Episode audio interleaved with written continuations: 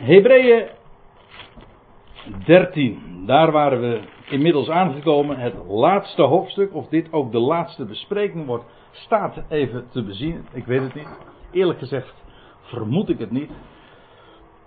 Maar mocht het nog te verdelen zijn in twee avonden, is dat ook geen enkel probleem. Al was het maar om nog een wat. Zou in, in het geval dat we een tweede studie nog uh, hier aan toevoegen. Nog een avond bedoel ik.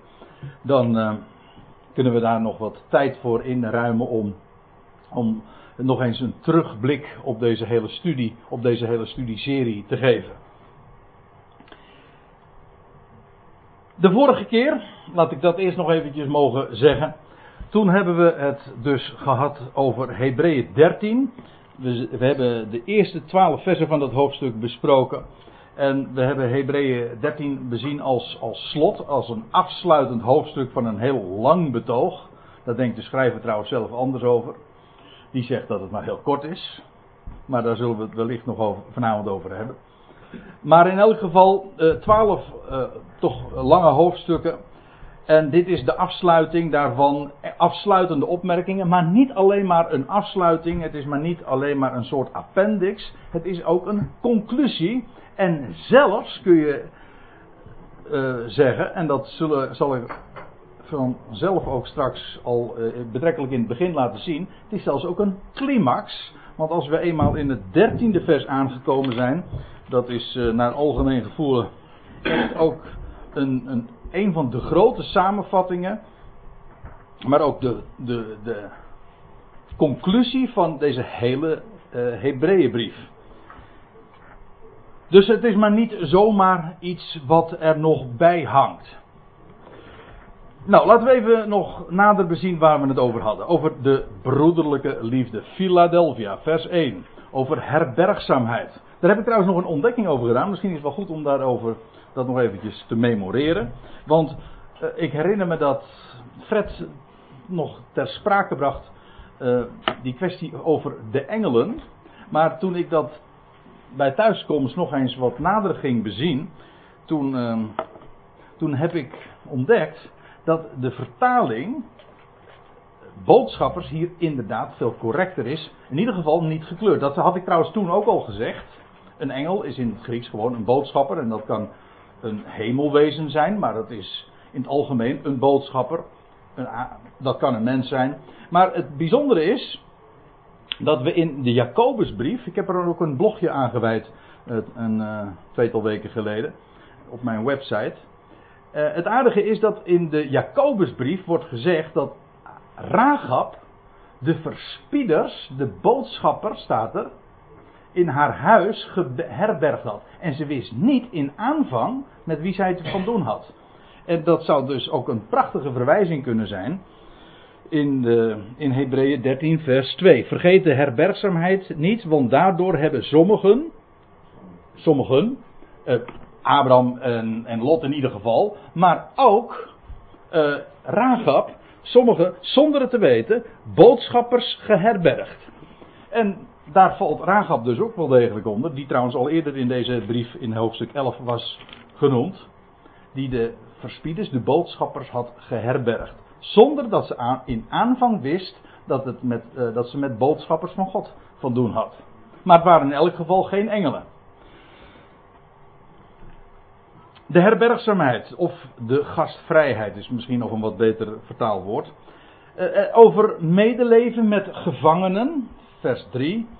Het huwelijk in ere, ook daar hebben we nog wat nader bij stilgestaan. Een universeel beginsel in heel de schrift vanaf Adam en Eva tot het laatste mensengeslacht is dat een, een instelling Gods. Liefde voor geld versus tevredenheid. Daarover ging het in vers 5. Vertrouwen zonder angst voor mensen. Dat was iets waar de Hebreeën, in het algemeen natuurlijk elk mens, is dat, is dat een, een waarheid die, die van belang is.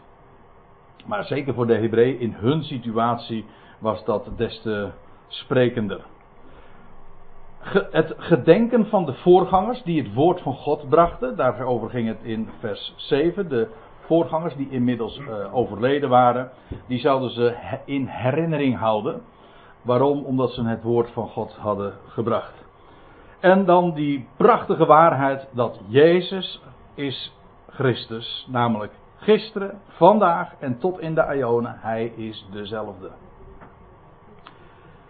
En vervolgens in vers 9 over het belang van bevestigd worden in genade. Vers 10, ons altaar dat buiten de legerplaats is, ons altaar dat verwijst naar de plaats waar het offer gebracht is. En daarmee bedoel ik het slachtoffer geslacht is, maar vervolgens ook verrezen is, op het altaar omhoog gegaan is, opgestegen is. Wel, dat is ons altaar en dat bevindt zich letterlijk buiten de legerplaats, buiten de poorten van Jeruzalem.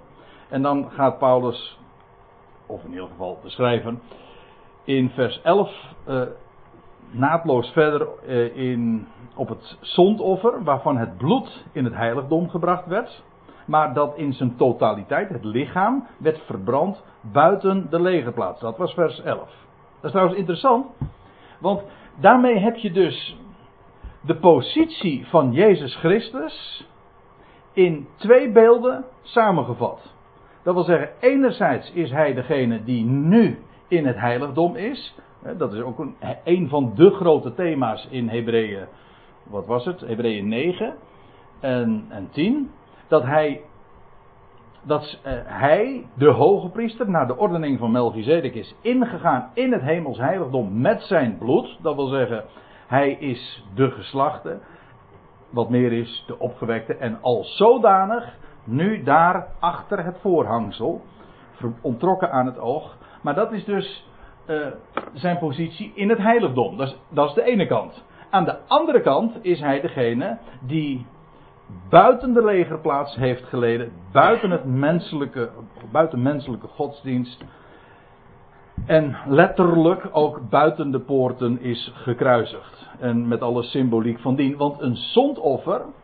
En hier wordt speciaal trouwens gerefereerd aan het zondoffer. Dat, waarvan het bloed in het heiligdom gebracht werd. Dus automatisch denk je daarbij aan. Yom Kippur. Want dat was de enige dag in het jaar. De tiende van de zevende maand. Yom Kippur. Dat het bloed van het zondoffer in het heiligdom werd gebracht.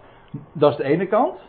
Maar het lichaam van dat zondoffer werd buiten de legerplaats verbrand. En beide posities, beide locaties, typeren de positie van Christus vandaag. Dat is wat de Hebreeënbrief dus uiteenzet in hoofdstuk 9 en 10. Vandaag in het heiligdom en anderzijds buiten de legerplaats, buiten de tempeldienst, buiten de plaats waar die God had gegeven. En waar uh, de hele priesterdienst, et cetera, plaatsvond. Dat is heel typerend. En dan kom je vanzelf dus bij vers 12, en dat was het laatste vers wat we hebben besproken. Ook Jezus, naadloos sluit dat, sluit dat erop aan, heeft buiten de poorten geleden. En dat is natuurlijk een waarheid die we ook al in de, eerder in de evangelie aantreffen alle evangeliën stemmen daar ook overeen, eh, in overeen.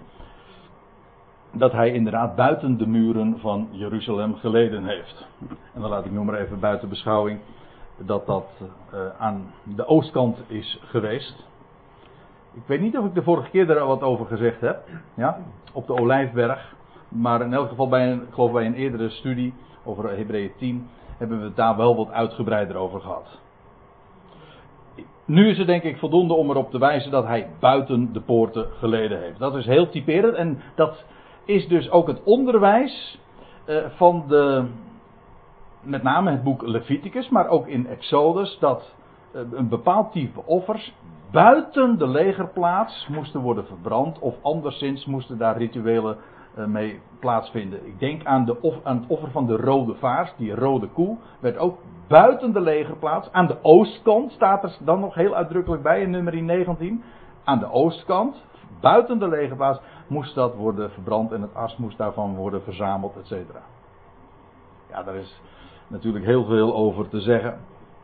Maar het belang is nu vooral waar het naar verwijst. Nou, daar hoeven we niet over te fantaseren, want Hebreeën 13 zegt het ons luid en duidelijk. Het verwijst naar Jezus die buiten de lege plaats heeft geleden. Nou, dan komen we dus in de dertiende vers. En ik zei daar al even eerder van. En ik heb er eigenlijk eerder in de studies, nou in de 29 of 28 studies hier, die hier aan vooraf gingen, heb ik al vaker naar dit vers verwezen. Direct of indirect. Namelijk, en dat is de, de grote conclusie van deze hele brief. Laten wij derhalve tot hem uitgaan. Dat wil zeggen, naar buiten gaan. Buiten de poorten. En dat is voor deze Hebreeën, want we houden eventjes vast aan de eerste primaire letterlijke uh, betekenis en de adressering, namelijk gericht aan Hebreeën, was dat zeer actueel.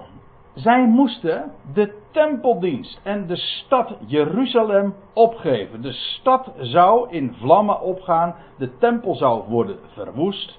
En zoals Jezus buiten de poorten van de stad heeft geleden, zo moesten zij nu, dat was trouwens zijn lot als slachtoffer, nu zouden zij vrijwillig tot hem uitgaan. Buiten de legerplaats. Uitgaan dus. En natuurlijk waren daar hele goede argumenten te geven om dat juist niet te doen. Want men had natuurlijk kunnen zeggen van ja, hoor eens even.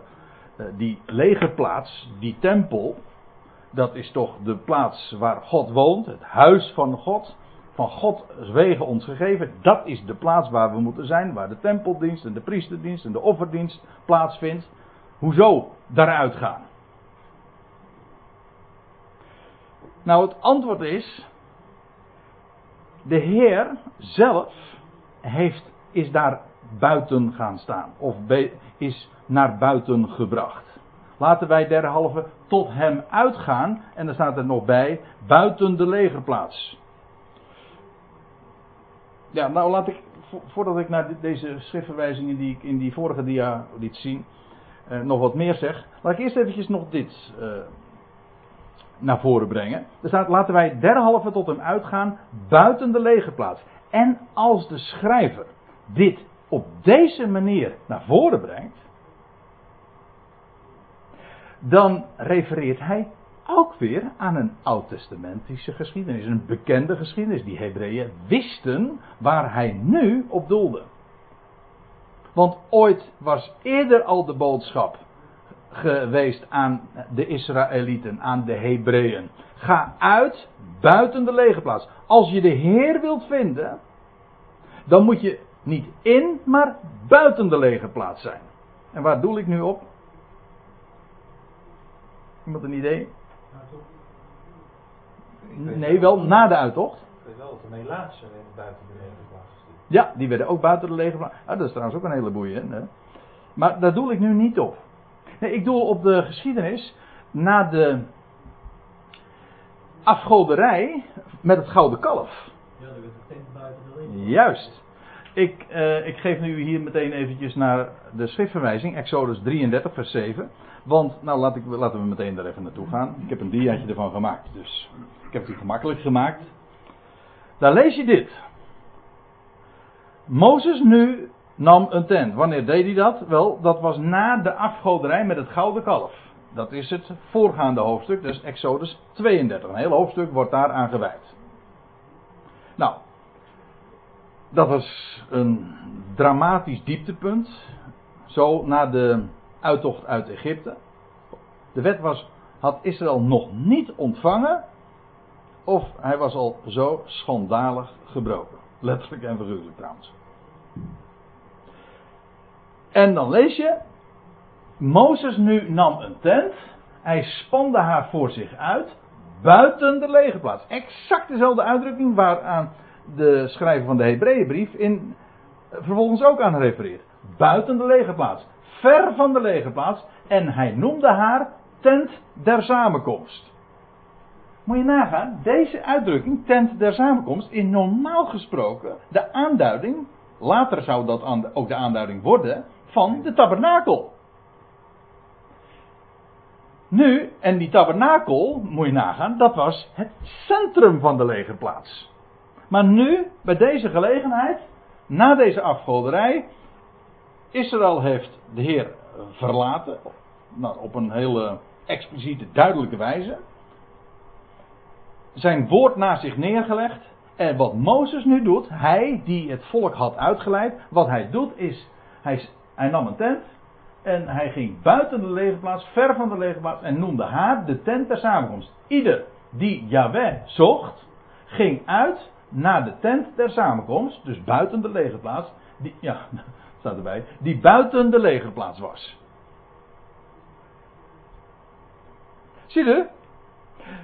Dat wat in Hebreeën 13 wordt gezegd, dat wij tot Hem, Jezus Christus, het ware zondoffer, dat wij tot Hem uit zouden gaan, buiten de legerplaats, dat was maar niet een nieuwe waarheid, die kenden zij, die stond notabene gewoon al in, in de Torah.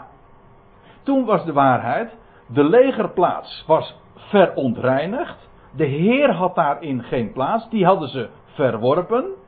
Ze waren wel godsdienstig, jazeker. Per slotverrekening, men pleegde afgoderij met die, met die, uh, met het gouden kalf. Dat is een heel boeiend verhaal trouwens. Daar zit nog veel meer aan vast.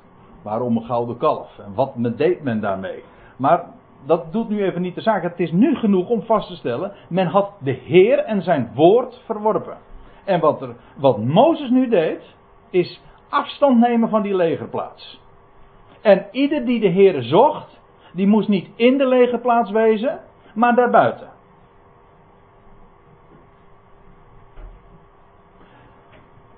Nou, dat is exact uh, hetzelfde dus als wat de schrijver uh, hier ook zegt.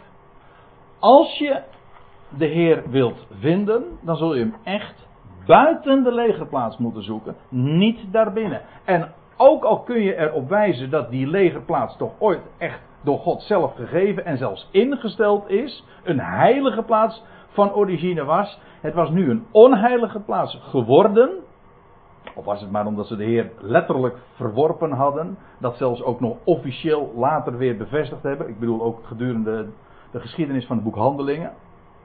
Ik bedoel, toen hebben ze, heeft het Sanhedrin, het officiële bestuur, de regering van Israël, heeft Stefanus, het hele getuigenis aangaande de Messias, uh, ze hebben hem gestenigd. En dat is wat men officieel heeft gedaan met de Messias. Ook met niet alleen maar toen ze de Messias kruisigden, maar toen ook toen hij vervolgens als de opgewekte werd gepredikt onder het volk. Ook dat getuigenis heeft men officieel verworpen.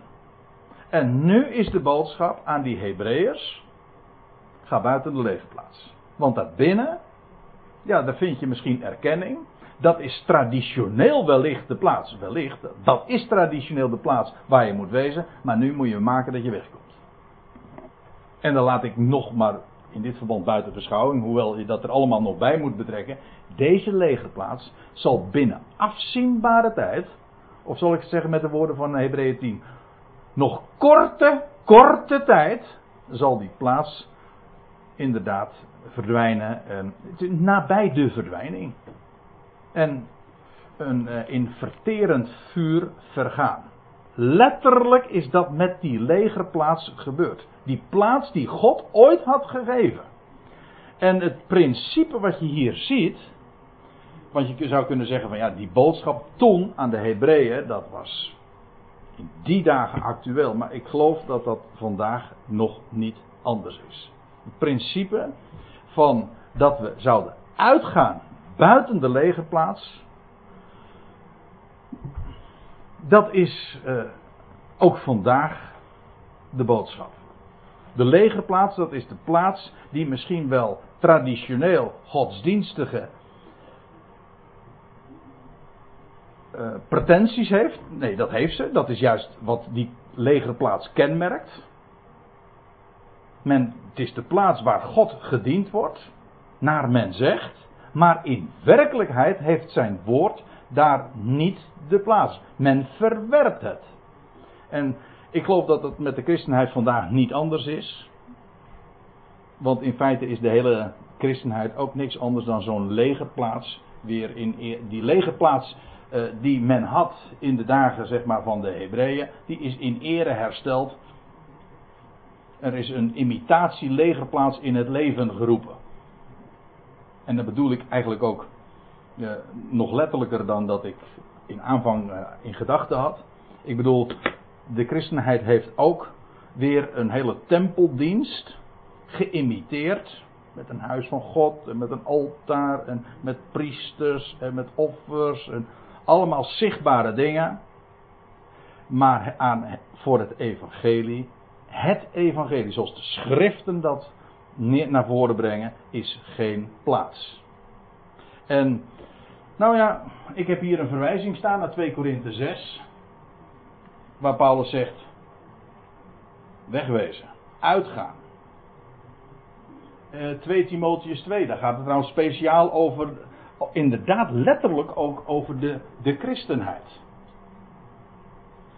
Over, over degene die wel de naam van Gods, een schijn van godsvrucht hebben. En de naam van Christus noemen, maar hem in de praktijk ontkennen. Pardon. ontkennen en verwerpen. En als dat de situatie is, wel, dan is de boodschap weer exact identiek aan met wat we lezen in Exodus of waar dan ook in de Bijbel. En dat is wegwezen, eruit gaan. En wat betekent dat in de praktijk? Nou, dat zie je hier meteen ook. Zijn smaad dragen. Want de legerplaats is de plaats waar je erkenning krijgt. Waar, al, waar je algemeen geaccepteerd wordt. Die godsdienstig pretenties heeft en die ook gerespecteerd worden.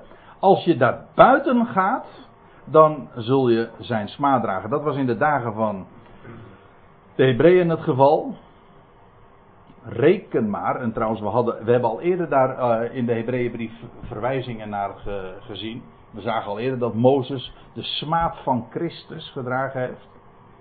In Hebreeën 11. En in Hebreeën 10 lazen we ook al over dat zij smaad hadden onder spot, hoon. Juist van godsdienstige zijde. Ik benadruk dat iedere keer, omdat dat nu juist ook de context in de Hebreeënbrief is. Dus hun eigen volksgenoten, die God dienden, die ook de Bijbel hadden, om het eventjes in onze termen te zeggen. Ja, maar het, degene om wie het allemaal gaat en de boodschap die daarin de, doorklinkt, die hadden ze verworpen. En op het moment dat je daar afstand van neemt, je daarvan reinigt, ja, dan zul je dus, dat is een eenzame positie, buiten de legerplaats, buiten de algemene erkenning. Maar dat betekent ook dus zijn smaad dragen. Hoon daarvan ondervinden. Ik wil er nu niet te diep op ingaan. Of dat wil zeggen meer op, op de, de actuele betekenis voor ons. Per slotverrekening, we hebben het over de Hebreeënbrief en niet over 2 Timotheus. Maar ik, wil, ik, ik hecht er toch wel aan om even te laten zien dat het principe algemeen is. Daar waar voor de Heer geen plaats is en zijn woord, dan is het devies wegwezen. En natuurlijk, en je zou zelfs nog hele goede argumenten kunnen geven om dat niet te doen. Eh, per slot van rekening, je kan in die legerplaats toch een geweldig getuigenis zijn. Je kunt daar misschien nog heel veel betekenen. Ja. Maar wat moet je doen?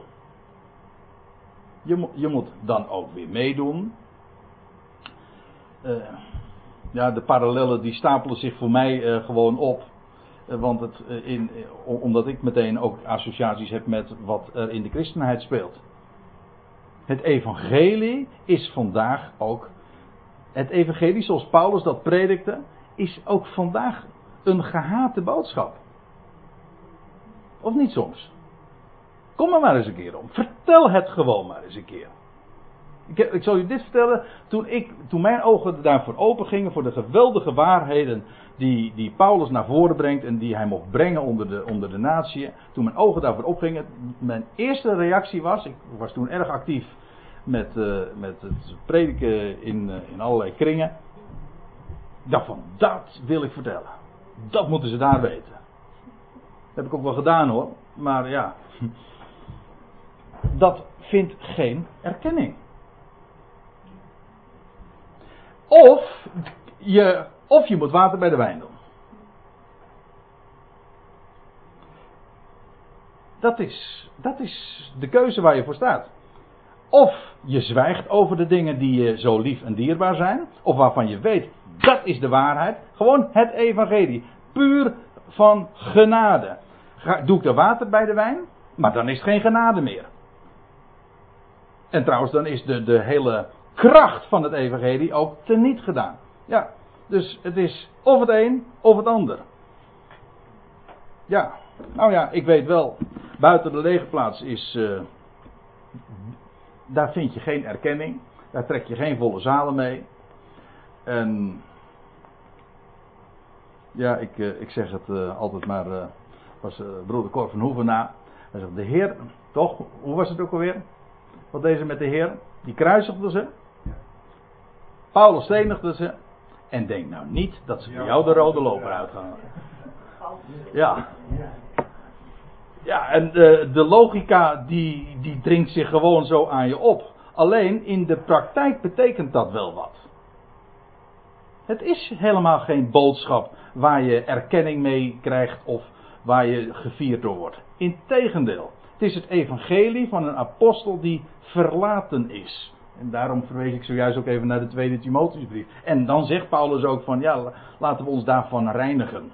Van al die vaten eh, van oneer, geloof ik dat hij, zoals hij dat dan noemt. Ik bedoel dit te zeggen, de boodschap blijft dezelfde. Als je, als je uitkomt voor de Heer en zijn woord, dan zal je smaad ondervinden. En dan moeten we erbij zeggen, dat is in onze dagen, in deze westerse wereld, een buitengewoon luxe aangelegenheid. Daarom, ik, nou, mag ik het zeggen? Uh, daarom erger ik me wel eens. Ik zeg het even heel netjes. Daarom erger ik mij wel eens aan mensen die dan zeggen: van ja, god, uh, we, het is toch, uh, als je dan uitkomt voor, voor, voor het Evangelie, het is toch wel moeilijk als je, als je dan met de nek wordt aangekeken. En denk je, ja, de. Wat denk je dan? Maar het loutere feit dat je alleen maar met de nek wordt aangekeken. En dat je niet in de gevangenis belandt. Of op een brandstapel. Of dat je gemarteld wordt. Dan denk ik dat je echt in je mag wrijven. Natuurlijk, je kunt zeggen afwijzing is afwijzing. Dat is waar. Maar de plaats ook nu is buiten de lege plaats. En zijn smaad dragen. Oh, kijk, hier heb je. Die smaad is natuurlijk ook gelijk het bewijs. Van? Bewijs, nou, als je dat evangelie gelooft. Uh, nou, het, laat, bewijs vind ik te veel gezegd. Het is wel een bevestiging. Laat ik, ja, uh, ja. ja, nee, maar dat ben ik helemaal met je eens. Het louter, als je niet, als je geen smaad ondervindt van de boodschap die je uitdraagt, dan geeft dat te denken. Per slotverrekening, nou refereer ik weer aan Paulus in 2 Timotheus. Alden die in Christus Jezus godvruchtig, eerbiedig willen wandelen, die zullen vervolgd worden. En vervolg betekent niet dat je in de martelkamer uh, terechtkomt. Dat hoeft helemaal. Het betekent dat je. Uh, wat welk woord was het waar we het de vorige keer over hadden? Of was dat niet hier? Het, het, ja, uh, ja, dat is het idee. Dat je gewoon afgewezen wordt. Ja. Een outcast, ja. Maar dat is precies waar het hier toch ook over gaat. De buiten. Nee, kijk, het feit dat je smaad ondervindt, is op zich, zou, daarvan zou je kunnen zeggen, dat is geen bewijs dat je op de goede weg zit. Want je kunt ook smaad ondervinden voor, uh, ook dat lees je in de Bijbel, voor je, voor je eigen domme gedrag. Je sectarische instelling, dat zou allemaal kunnen. Maar omgekeerd is het wel zo dat als je uitkomt voor hem en zijn woord, dan zul je daar smaad van ondervinden. Van de gevestigde zijde. Ja, nou, ik, ik stel voor dat we maar even verder gaan. Uh, vers 14. Want zegt de schrijver, dus ter verklaring van wat hij hier uh, in dit dertiende vers naar voren had gebracht. Over zijn smaaddragen, buiten de legerplaats gaan. Uh, wij hebben hier geen blijvende stad. Ook dit verwijst natuurlijk weer ook letterlijk naar Jeruzalem. We moeten Jer Jeruzalem verlaten, letterlijk, maar ook figuurlijk. Gewoon de stad en alles wat daarin is met de tempeldienst, dat is geen blijvende zaak. Die gaat verdwijnen. Maar wij hebben hier ook geen blijvende stad. Wij zoeken de toekomende. Dat is een uitdrukking die we al diverse keren tegengekomen zijn. We hebben het gehad over in Hebreeën 6 over de toekomende eeuw, de toekomende aion, de krachten van de toekomende aion gesmaakt. We hebben in Hebreeën 2, dat was nog eerder, hebben we het gehad over het toekomend aardrijk, waarover de zoon van Adam gesteld is. En dan hebben we in Hebreeën 10 over de wet heeft een schaduw van toekomende goederen. Van de toekomende goede dingen. Wel, de schaduw daarvan vinden we in de Torah, in de wet, in de boeken van Mozes. En dan hier weer die toekomende stad. Ja, de, die toekomende stad die vind je dus hier in hoofdstuk 11 vers 10, 16 en 12 vers 22. Dus uh, ook dit is weer een, uh, dit refereert weer aan eerdere verwijzingen in de Hebreeënbrief.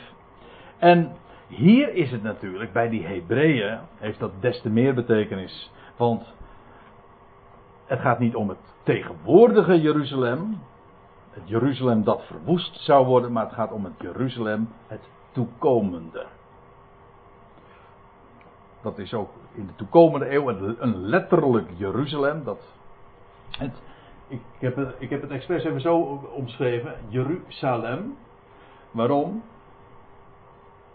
Nou ja, dan zou dit trouwens weer een S moeten worden, maar goed. Uh, even.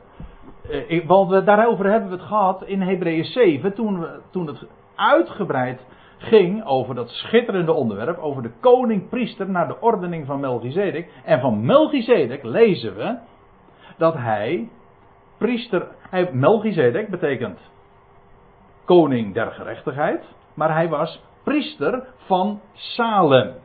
Het latere Jeruzalem. Daarover hebben we het toen ook gehad. Wel, dus die, die Melchizedek die was koning-priester op dezelfde locatie waar, waar later Salomo heerste in Jeruzalem. En waar nog weer veel later, en nu praat ik over de toekomende tijd, het toekomend aardrijk, waar de koning-priester naar de ordening van Melchizedek zal heersen. Dat is het toekomende Jeruzalem. Nog een aion later is dat de stad die vanuit de hemel neerdaalt, maar draagt nog steeds de naam Jeruzalem. Dus hoe je het ook maar hebben wil, we hebben het dan in elk geval over de stad van de koning-priester. Hij die koningschap en priesterschap in zich verenigt. Wat onder het oude verbond natuurlijk uitgesloten was. Maar goed, daar hebben we het ook niet over. We hebben het nu over het nieuwe verbond. Dat is het grote thema ook van de Hebreeënbrief. Dat is de stad waar we het over hebben.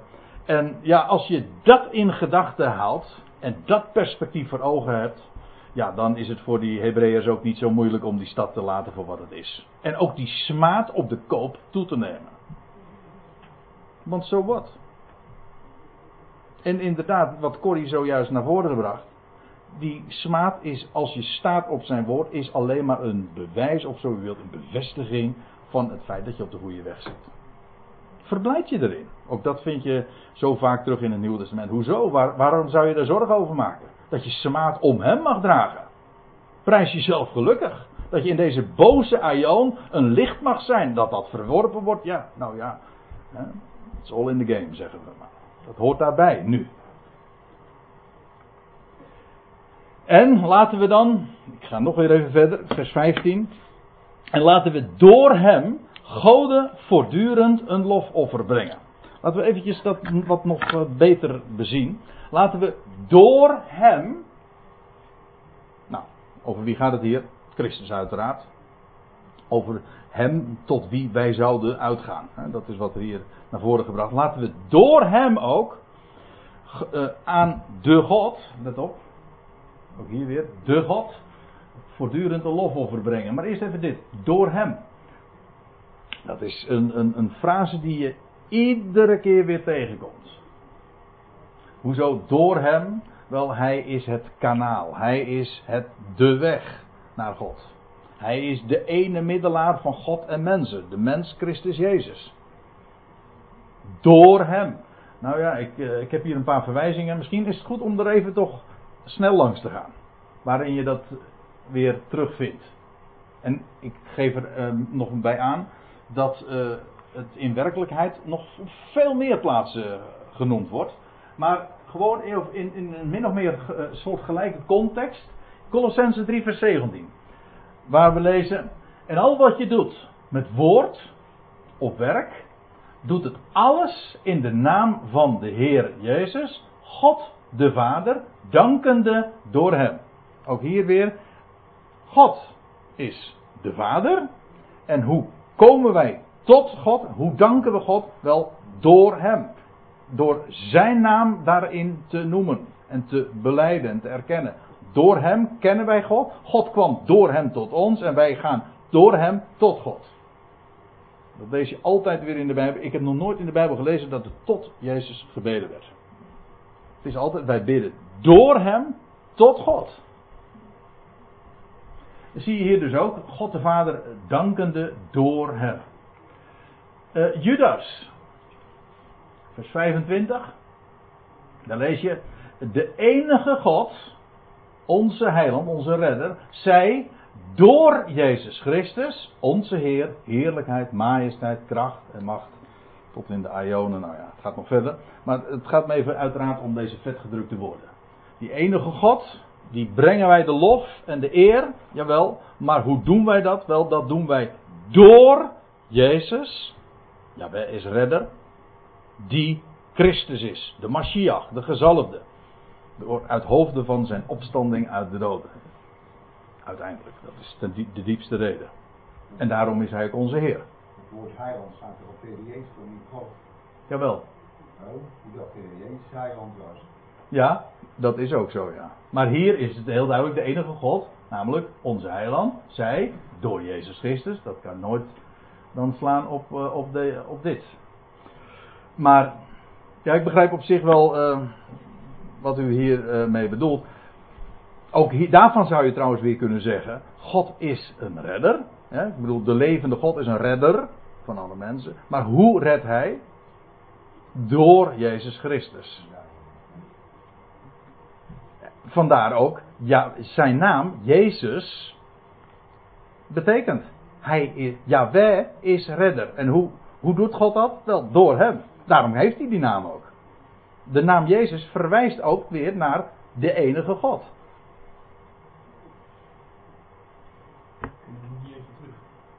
Ja.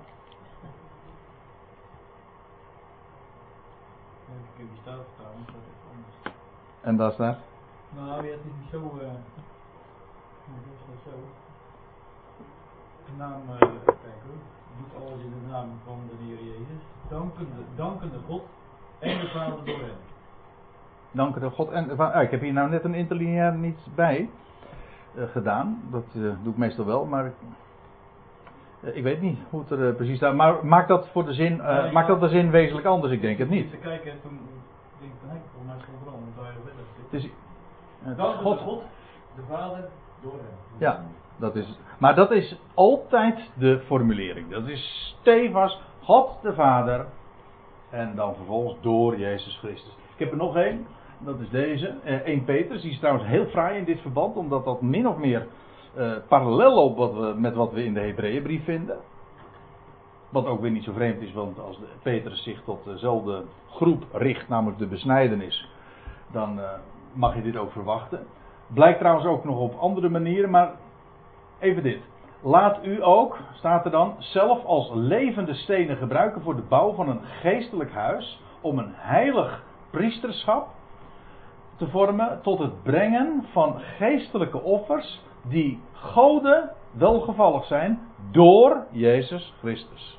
Ook hier, weer de, hier is de gedachte echt vrijwel identiek met uh, die in Hebreeën 13. Want daar is het ook, laten wij door Hem, Jezus Christus, voor, voortdurend goden een lofoffer brengen. Hier ook weer. Door Jezus Christus worden die geestelijke offers gebracht. Aan wie? Aan God.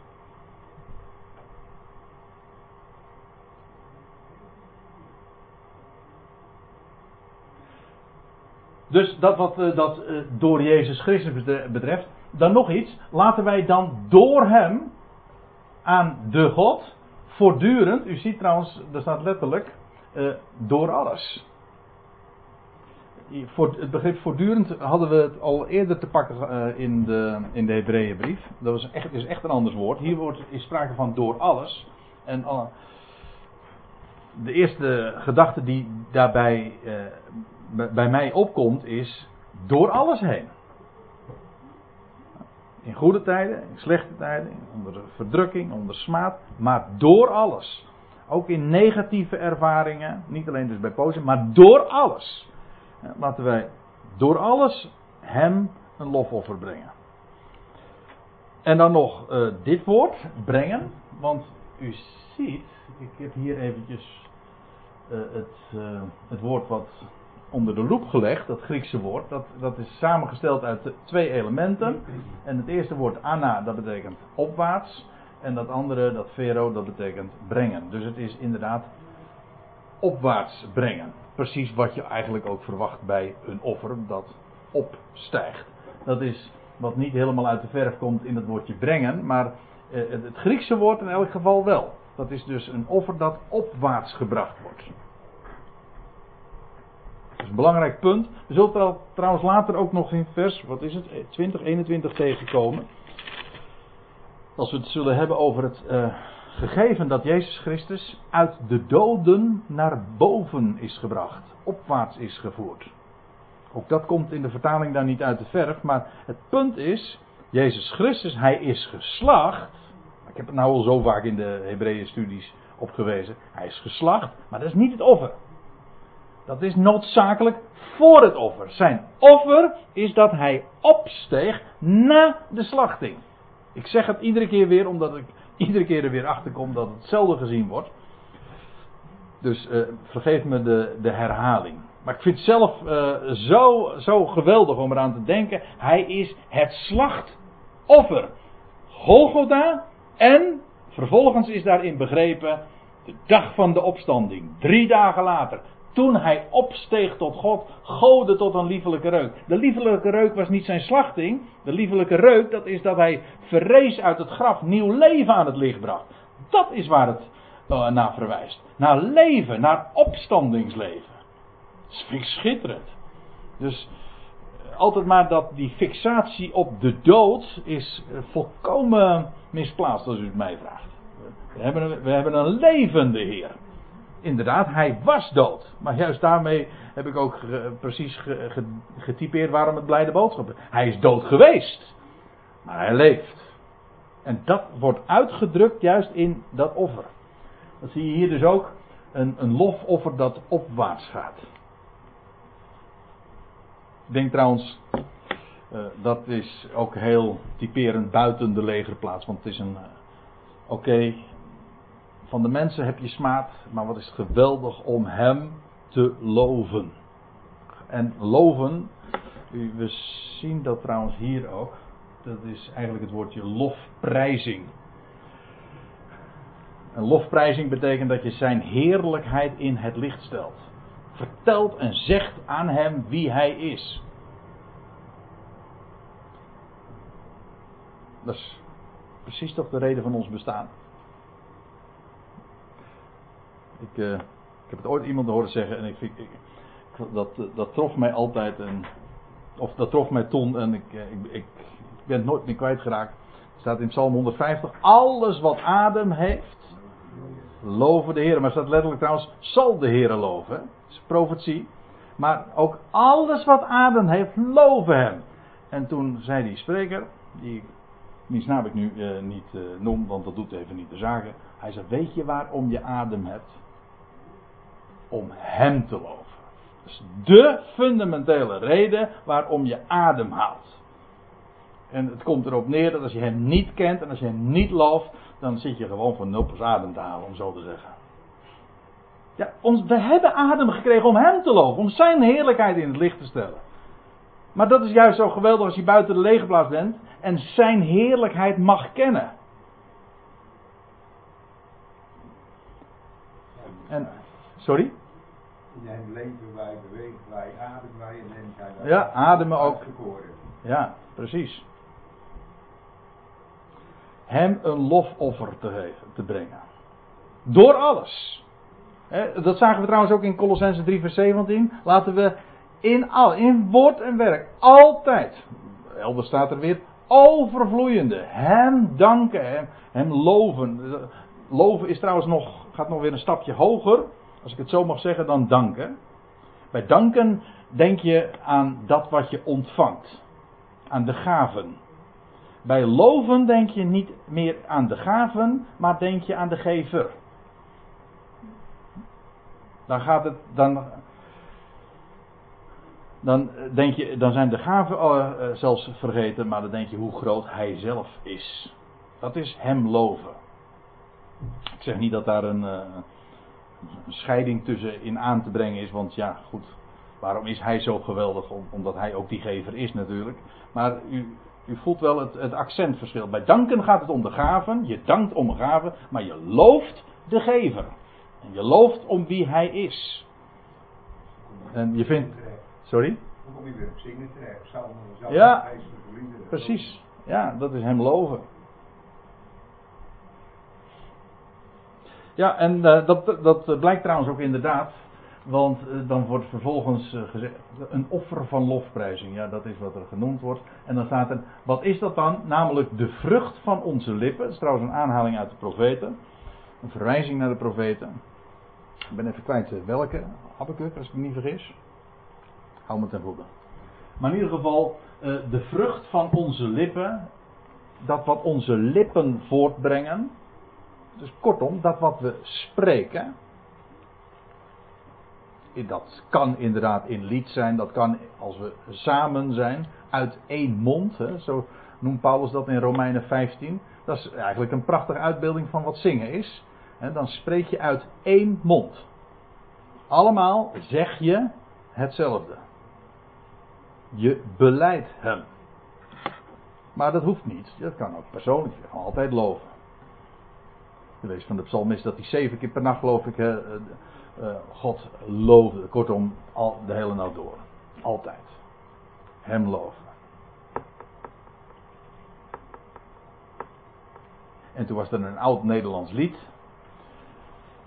En dat vind ik ook wel. Dat, vind ik, dat gaat. Uh, kan ik alleen maar zo toelichten vanuit het Nederlands, maar het is wel mooi. Een oud Nederlands lied dat zegt. Vroeger zong ik het nog eens een keer. Het stond in de bundel geestelijke liederen van de vergadering van gelovigen. En het ware lieven loven. Het ware leven. Nee, zo ging niet aan. Het ware lieven leven loven is slechts waar men Jezus ziet. Nou moet ik het even helemaal zeggen. Kent u het lied? Zing. Nee, ik ga het niet zingen. Dat zal ik u of jullie niet aandoen. Uh, die ging.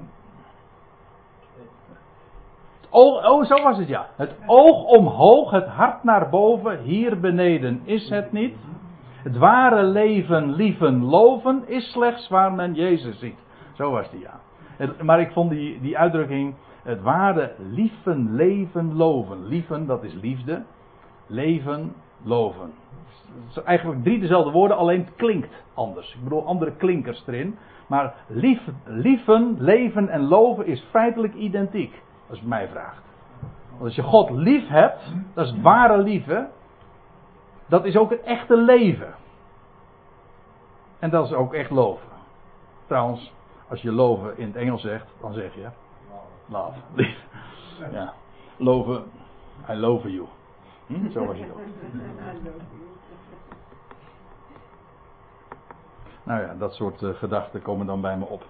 Maar in ieder geval, de, de, vrucht van onze lippen, die zijn naam beleiden. Niet dat het inmiddels 5 over 9 is, dat heb je als je als je, je stikkie uh, thuis laat liggen. Uh, dat we eerst even gaan pauzeren met elkaar.